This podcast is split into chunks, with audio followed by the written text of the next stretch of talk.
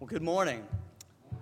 I know I look a lot like David, but um, uh, you actually get me this morning. Um, no, I'm glad to be able to speak here this morning. Um, I wanted to remind everybody on the first Sunday of every month, we're going to be going over a lesson on our theme for the year, which is Less of Me in 2023. It's a, a focus on humility. So every first Sunday of the month, we're going to be going over that. But throughout the rest of each month, we're going to be going over a series of, of, different lessons. And David started a series of lessons last week on doctrine that we'll be doing each month. And this morning, we want to talk about another uh, topic we're going to be talking about each month, and that is the foundations of faith or the fundamentals of faith. What we're going to be looking at is basically the, the basic core elements of the Christian faith. And so we're going to be looking at something each month on, on fundamentals or the foundations of our faith. Growing up, I, uh, I played basketball, loved basketball. I wasn't much of a, a star, but uh, I, I, did like to play. Um, and, and really, in basketball, in any sport actually, there are fundamentals of the game. One of the fundamental principles of basketball is that you cannot run with the ball. You know, in football, you can catch it and run with it. You know, you can be handed the ball and run with it. In basketball, that's not the case. That's called a travel. You have to get up and down the court another way, and that's by dribbling and passing. So, dribbling and passing are two fundamental skills of the game of basketball. And if you can't dribble or pass at all, you're likely not going to be very successful at basketball. And might I add, if you can't get down dribbling and passing first, you can't really move on to the other skills. You can't move on to three point shooting or or defensive slides or, or set plays or anything like that. You really need to get those basic principles down first. Now, everything in basketball is important, but there are those fundamental skills you've got to get down first, the fundamental principles. Now, if we apply that to our spiritual lives, there are some principles of our faith, some elements of our faith that we have to get down first, that we have to come to understand first before we can move on to other principles. Let's be clear everything, everything in the scripture is important. And, and, and we need to love it and cherish it and read it and study it. Absolutely. But there are some principles that we have to get down first that lay the groundwork for us to build upon. I like the way Aaron Armstrong put it, an author named Aaron Armstrong. He says this The fundamentals of the faith are the defining beliefs that make Christians Christian. The beliefs that if we were to set aside, we would no longer be recognizably Christian. That's what we're looking at, these, these defining beliefs of the Christian faith. The ones that make us really who we are, what maybe we're known for as Christians. A man named Scott Adair came up with what he calls the seven essential elements of the Christian faith. And these are actually going to be some of the topics that we're going to be going over uh, in these lessons on fundamentals. He says that the seven essential elements of the Christian faith is Jesus is Lord, that there is one God, the belief in Jesus' death, burial, and resurrection, the church as the bride of Christ, forgiveness of sins through Jesus, receiving the Holy Spirit, and the hope of resurrection through Jesus. That's what he calls the seven essential elements of the faith. And, and this is just an, an example. We could probably add some, maybe take one out. Um, we're just using this as an example and as a guide for these lessons. But these principles are some of the foundational principles of our faith. And if we can't get these down first, then there's really no reason to, to, to move on. Let me explain it by actually using one of, some of these principles up here. One of the fundamental principles is number three of the Christian faith that Jesus died, was buried, and was resurrected. If we deny that fact, then we, we can't become Christians. That is a must. You have to believe that Jesus died, that he was buried, and that he resurrected in order to become a Christian. That is a fundamental principle of the faith. Also, number five, forgiveness of sins through Jesus. We celebrate that every single week when we, we do the Lord's Supper, right?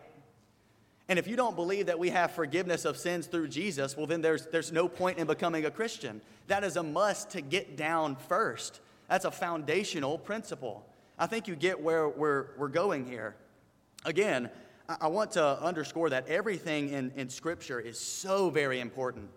But again, there are these foundational principles to our faith that, that we must get down first. Again, nobody builds a, a, house without first building that foundation, right? You have to lay the foundation and then you build upon that. And so these are the foundational principles, and, and some others we'll talk about, that lay the groundwork for us. Now, you may ask, why? Why are we going over fundamentals? You know, the truth is, there are probably many of you in here that know all of these things or have studied all of these things. But I want to go back to our, our basketball analogy. You don't just work on fundamentals one time and then you're done.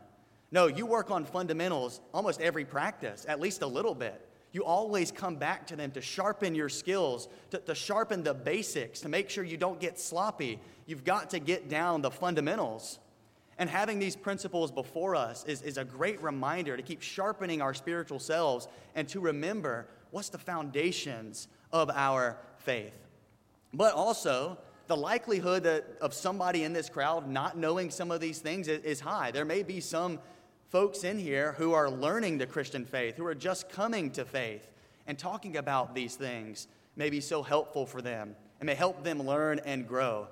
But again, I want to come back to the, the, the point fundamentals lay the groundwork for the future.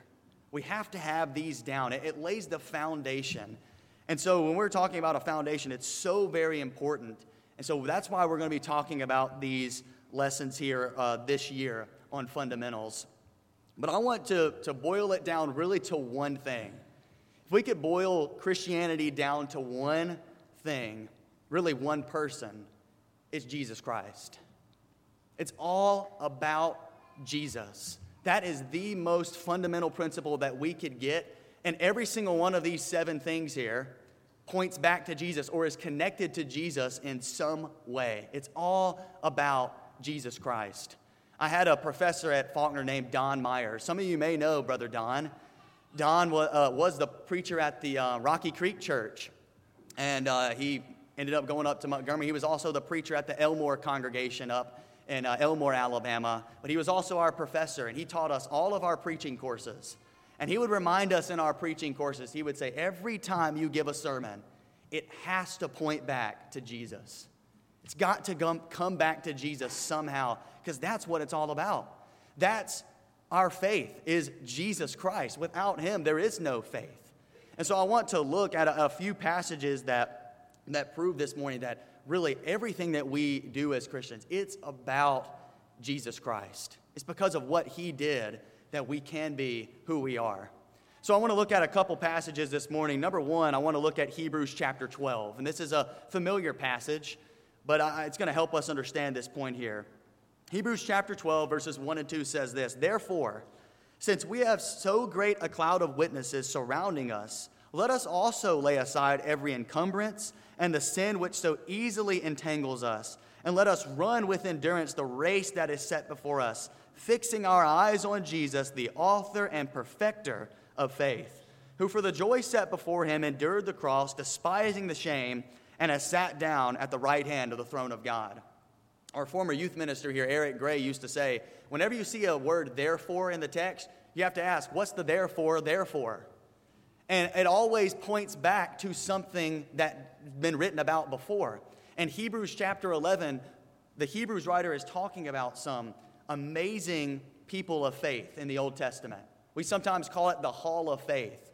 And he lists out these people like Enoch and Abraham and Moses and many others who conquered through their faith. And they stand as these incredible witnesses for us. And since we have this great cloud of witnesses around us, we must lay aside every weight and sin or encumbrance. And we fix our eyes on who? The greatest example of faith, Jesus Christ. He's called in the, in, in the NASB here, which is on the screen, the author and perfecter of our faith. I like the way the NIV uh, renders this. In verse 2, the NIV says this fixing our eyes on Jesus, the pioneer and perfecter of faith. I like that word pioneer there, and some say founder as well founder, author, pioneer. The idea here is that the pioneer is somebody who, who begins something, begins a task, or begins some type of mission and sets the trail for others to follow in their footsteps. That's the pioneer. And a perfecter as I love the way Thayer's Greek lexicon puts this a perfecter is one who has in his own person raised faith to its perfection and so set before us the highest example of faith. That's Jesus. Jesus is the author and perfecter of our faith. He is the one who blazed the trail for us to follow in his footsteps and, and was the perfect example of faith. He's the reason why we're able to have faith in the first place. He's the one that we look to and say, you know what? That's what it looks like. That's what faithfulness to God truly is, is what Jesus Christ did. Never messed up, was perfect. He set the trail ablaze for us to follow in his footsteps. I love the way that Ray Stedman put it in his commentary on the book of Hebrews. He says this Why look away from human leaders to Jesus? Because he is the author and perfecter of our faith. He gives it and completes it. The word translated here, author, is archegos, which we saw in 210 has the thought of pioneer or leader. Jesus has gone before us in the race to keep faith. He knows the need for it. He himself ran the race. He laid aside every weight, every tie of family and friends. He set his face against the popular sin of unbelief and daily lived in patient perseverance, trusting his Father to work everything out for him. He set the perfect example. That's why we need to keep our eyes on him, because he's the author and perfecter of our faith who set the way for us. If, with, if Jesus didn't come, there's no point to have faith. He's the reason why we have our faith. He's the example that we look to, the pioneer and perfecter of our faith. We may say that He is our foundation. He is the foundation of our very faith. He's the one why we have it. I want to look at another passage. This is actually Jesus' own words in Matthew chapter 21, verse 42, and then we'll look at some other, other things as well. In Matthew chapter 21, verse 42, Jesus says this Did you never read in the scriptures? The stone which the builders rejected, this became the chief cornerstone. This came about from the Lord, and it is marvelous in our eyes. In this context, and we don't have time to read it here this morning, Jesus has been telling a parable against the religious leaders of his day. He told a parable about a, a, man who owned a vineyard, and he rented out his vineyard to these tenants and when the harvest time came, the, the, the, vineyard owner wanted to reap some of his harvest. And so he sent his servants and eventually sent his son to get some of the, the harvest. But these tenants treated all of the servants, uh, you know, beat them and, and treated them violently. And they even killed the son, the vineyard owner's son. What Jesus was basically painting was a picture saying, You religious leaders, this is how you're treating me. I'm the son and you are killing me. You are mistreating me. And the, the religious leaders knew that he was speaking about them. That's what the text even says. But as Jesus is wrapping up this parable, he says this that I'm the chief cornerstone that you have rejected. Jesus being the chief cornerstone. What a very interesting uh, illusion there that Jesus is talking about. An illustration that Jesus is the cornerstone. I found a quote online that, that I, I couldn't have said it any better.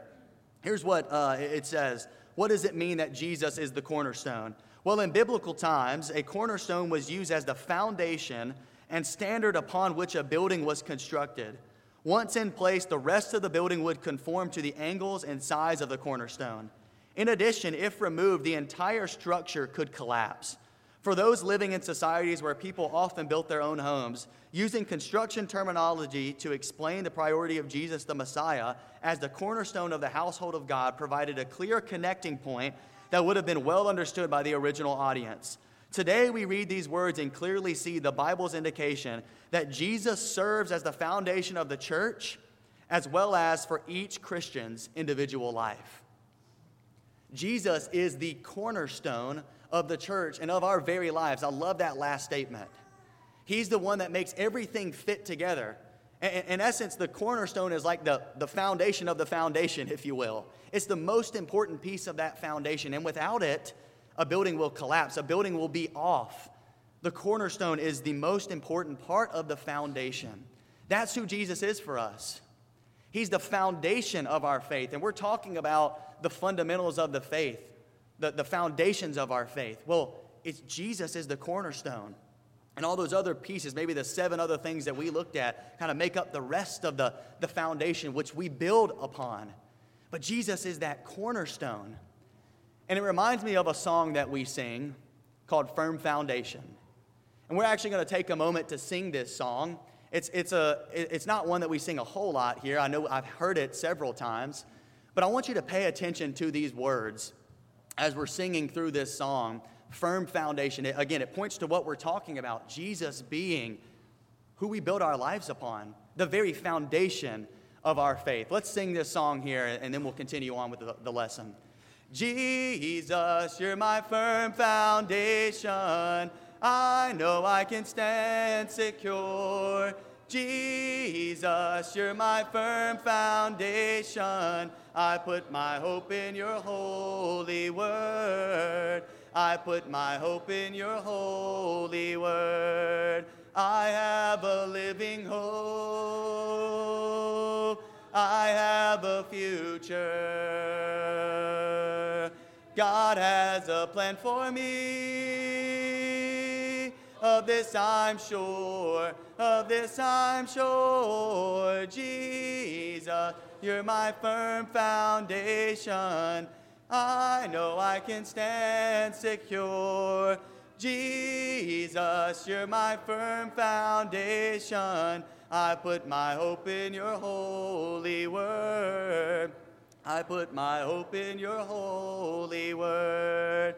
Your word is faithful, mighty in power. God will deliver me of this I'm sure, of this I'm sure. Jesus, you're my firm foundation. I know I can stand secure. Jesus, you're my firm foundation. I put my hope in your holy word. I put my hope in your holy word. I think that song illustrates perfectly what we're, we're talking about here. That Jesus is our firm foundation, the foundation of our lives as, as Christians. Without Him, we really have nothing.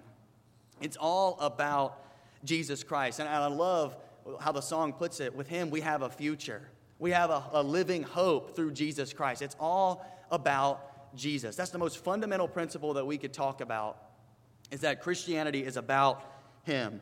Paul puts it like this in Ephesians 2 19 through 22. He says, So then you are no longer strangers and aliens, but you are fellow citizens with the saints and are of God's household, having been built on the foundation of the apostles and prophets, Christ Jesus himself being the cornerstone, in whom the whole building, being fitted together, is growing into a holy temple in the Lord, and whom you also are being built together into a dwelling of God in the Spirit. And in this chapter, Paul's been talking about how through Jesus Christ, the division has been put to rest between Gentile and Jew. We're all made one in Jesus Christ. He's broken down the dividing wall of hostility. And in Him, we're, we're no longer strangers and aliens. We're all one. We're all saints of His household, built on the foundation of the apostles and the prophets. But who's the cornerstone? It's Jesus Christ. Jesus Christ is the cornerstone in whom the whole building being fitted together. We're all fitted together because of Jesus Christ, in Jesus Christ. He's the cornerstone of the church, He's the cornerstone of our faith. It's all about Him. He is our foundation, and everything else really fits around Him in our faith. And I hope that we will never, ever forget that as we go throughout our lives, that Jesus is the cornerstone. He's the cornerstone of the church, but He's the cornerstone of our lives as Christians. It's all about Jesus Christ. The tallest building in the world is the Burj Khalifa. The Burj Khalifa is in Dubai, and it's actually over half a mile tall, it raises up half a mile in the sky. I mean, that's almost unfathomable how a building can be over half a mile tall. But that's how tall the Burj Khalifa is. In fact, it's over double the size of the Empire State Building in, in New York City. This building is able to stand because of its amazing foundation. I watched a YouTube video on it this week, and it is just marvelous how they did this. Workers spent a year, and I actually found another source that said two years, digging and pouring this massive foundation of the Burj Khalifa. That's a long time a year, year and a half, two years, whatever it was. But it, it said that about 59,000 cubic yards of concrete, 59,000 cubic yards of concrete weighing more than 110 tons, was used for the foundation of the Burj Khalifa. 110,000 tons. I don't even, I'm not a math person, but I mean, 110 tons, that's a lot of weight, all right? The building is safe because of this amazing foundation, because they took the time to dig, to build, and to lay thousands of pounds of concrete to make this building stand so it can withstand the windstorms, the, the sandstorms in Dubai because of its foundation. Now, for us, our foundation is Jesus Christ. And we can stand, we can weather the storm because of Him. If we build our lives upon Him and upon these fundamental principles, we are going to be able to withstand anything that comes our way. That doesn't mean that we're not going to have troubles. We will have troubles, we will have trials. But we can stand because Jesus Christ is our firm foundation. And that's exactly what he says in Matthew chapter 7. You'll recall the Sermon on the Mount. After he gets done, he says, Anyone who hears these words of mine and does them will be like a wise man who built his house on the rock. And when the rains come and the floods come and the winds come, he's going to withstand. Because his house was built on the firm foundation of Jesus Christ. This morning, what's your foundation? Because there's also another side of that that uh, there's a foolish man who built his house upon a, the sand, not a firm foundation. And when the rains came and the floods came, the house fell, and great was its fall. Where's your foundation this morning? Is Jesus Christ your foundation? Have you been building your life upon Him? It's the most fundamental principle of Christianity that our lives are all about Jesus, and our faith is because of Jesus Christ. This morning, if you're struggling in your faith and you want to make Jesus your foundation, we ask you to come forward. We love to pray with you and for you. If you've never become a Christian before and you'd like to put Christ on in baptism this morning, we'd love to baptize you into Christ and, be, and you'll be added to his family. If you have any need this morning, please come forward right now as we stand and as we sing.